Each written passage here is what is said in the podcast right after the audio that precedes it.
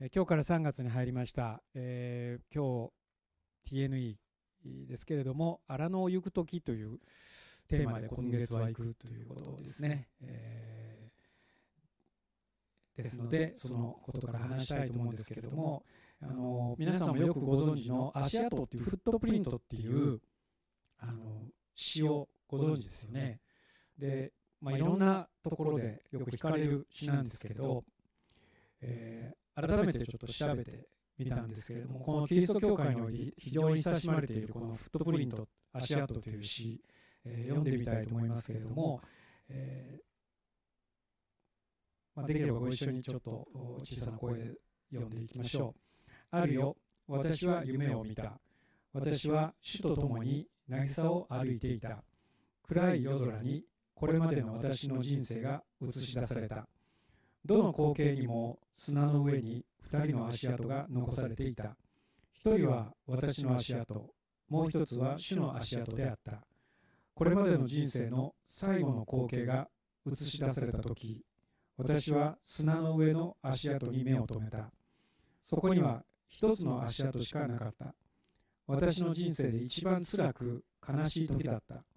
このことがいつも私の心を乱していたので、私はその悩みについて主にお尋ねした。主よ、私があなたに従うと決心したとき、あなたはすべての道において私と共に歩み、私と語り合ってくださると約束されました。それなのに、私の人生の一番辛いとき、一人の足跡しかなかったのです。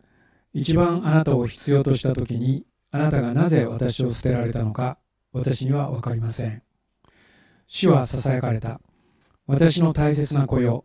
私はあなたを愛している。あなたを決して捨てたりはしない。ましてや苦しみや試みの時に。足跡が一つだった時、私はあなたを背負って歩いていた。今まで見たのと違うなと思った方もいらっしゃると思うんですね。実はこの詩はもういろんな形に訳されたり、あの作られたりして、いろんな種類があるんですよね。でも、この足跡、今コピーライトをついて、つけてあるんですけれども、これはですね、あの、マーガレット・パワーズ、F・ パワーズという方の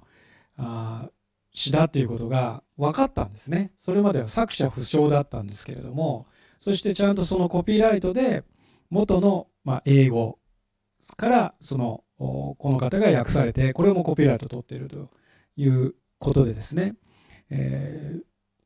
この足跡という詩はですね、まあ、人生に疲れて、えー重荷に押しつぶされそうになっている多くのクリスチャンたちを、え励ましてきた、まあ、有名な詩なわけです。で、この詩はカナダのクリスチャンであるこのマーガレット・パワーズという女性が夫のポールさんにプロポーズされた日に生まれました。ポールさんは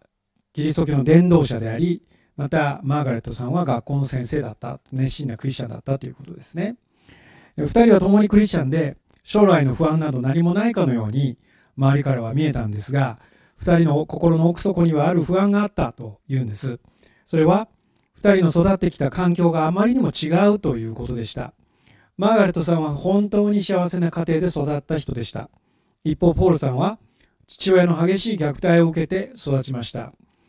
彼は少年院を転々としていました。しかし出所後、老齢のクリスチャン夫婦、宅でお世話になったことがきっかけになり、心から悔い改めてクリスチャンになる決心をしました。イエス・キリストが自分の罪のために十字架にかかって死んでくださった。そのことを知ったときに、彼は母親が死んだ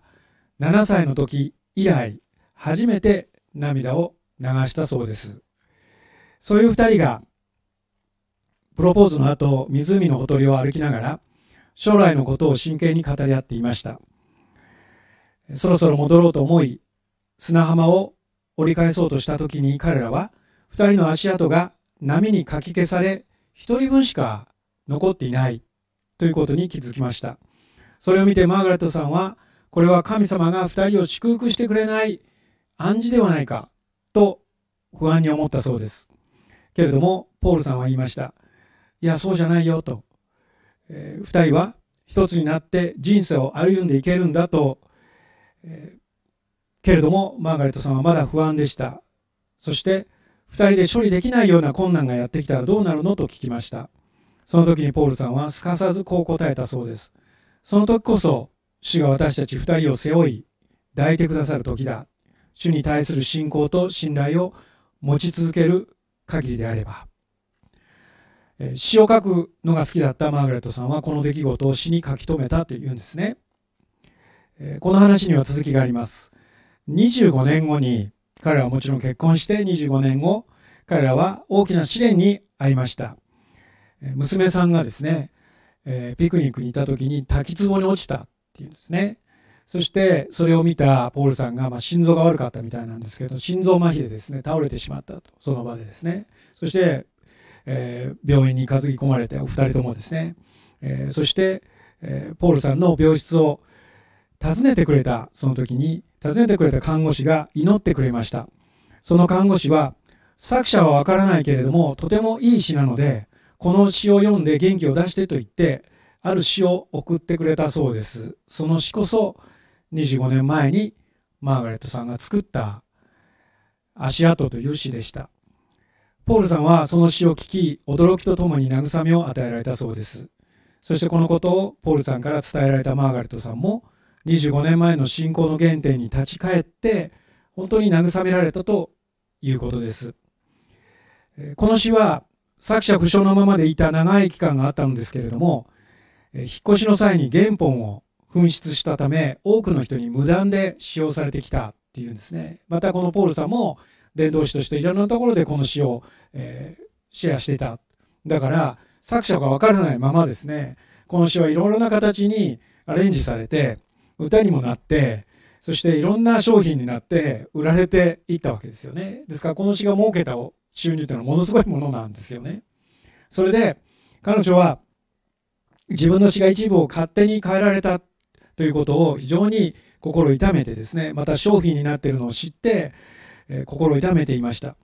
発売者に抗議しても全く無駄でした。優秀な弁護士をつけて原本の証拠も見つけてほぼ著作権において勝利するめどがついた時彼女はある決断をしたそうです。それは彼女の取った決断はこれです。死には自分の名前を必ず明記するようにこれだけですね。を主張したそうです。ですからその正確な詩であるということそして作ったのは私であるということその名前だけを残すようにということ以外は全部その権利を放棄した。というんですね。おそらくものすごいお金持ちになったと思うんですね。この訴訟に勝っていれば。けれども彼女はずっと自分と歩んでくださった試練の時も歩み続けてくださった神様に感謝をしてこの詩を捧げたんだ。そうです。だからこうして私も今日ここで皆さんの前にこれをマーガレット・パ F・ パワーズと書いてシェアすることができるようになりました。自分の作品としての報酬を得るよりはもっと多くの人に愛されることを願ったわけですつまり彼ら彼女は自らの作品を神様にお返ししたとも言えます。それは神様のもの、すべての人のものになりました。自分のこだわりを捨てて、誰も傷つくことのない選択をしました。マタイによる福音書28章の20節にはこう書いてあります。見よ、私は世の終わりまで、いつもあなた方と共にいます。私たちはいろいろな荒野の中を通ります。今世界が荒野を通っているとも言えると思いますこのウクライナ危機の中で世界中が恐れ第三次世界大戦のが起こるのではないかあるいはまた東アジアやさまざまなところに飛び火するんじゃないか、えまた経済やインフレが起こっていくんじゃないか自分の会社にどういう影響があるかまた命にどういう影響があるかそのことを皆が恐れているわけですその他にも日々の日々やってくる心配があります。そういう時私たちはこう荒野を歩いていると思うような状況だとも言えると思うんですね。けれどもイエス様はこの詩にもありましたようにいつもあなた方と共にいますと約束してくださいました。いつもあなた方と共にいます。旧約聖書からずっともう通読を始めているわけですけれども主モーセがこう言いましたよね。主よ私にどんな印をくださいますか、ね、その時に神様は答えるわけです。私があなたと共にいる。ね、罪が蛇に変わろうといろいろな奇跡が起ころうとそれよりももっと素晴らしい祝福と奇跡は主が私と共にいるということですね。そしてそのことを多くの預言者も全ての人たちが願ったわけです。私と共にいてくださいと。そしてそれがイエス・キリストの十字架と復活によって成就した。そしてそのからそれからの50日目のペンテコステにおいて精霊が下っていつも私たちと共に主がいてくださるということが本当の意味で成就したんですよね。今私たちはその時代にいることを本当に感謝いたします。苦しみの時だけではなくて本当に罪という重荷それが世界中に今飛び火しているとも言えるんですけれども私たちの人生の歩みを捉えてもう一歩も前に進めなくなるような荒野に突き落としてしまいますその時に私たちを背負って支えてくださる方が救い主イエス・キリストです。イエス様はそのために私は来たのだとおっしゃってくださったわけですね。もう一度この詩の後半を読みたいと思います。主よ私があなたに従うと決心した時あなたは全ての道において私と共に歩み私と語り合ってくださると約束されました。それなのに、私の人生の一番辛い時、一人の足跡しかなかったのです。一番あなたを必要とした時に、あなたがなぜ私を捨てられたのか、私には分かりません。主は囁かれた。私の大切な子よ。私はあなたを愛している。あなたを決して捨てたりはしない。ましてや、苦しみや試みの時に足跡が一つだった時私はあなたを背負って歩いていた。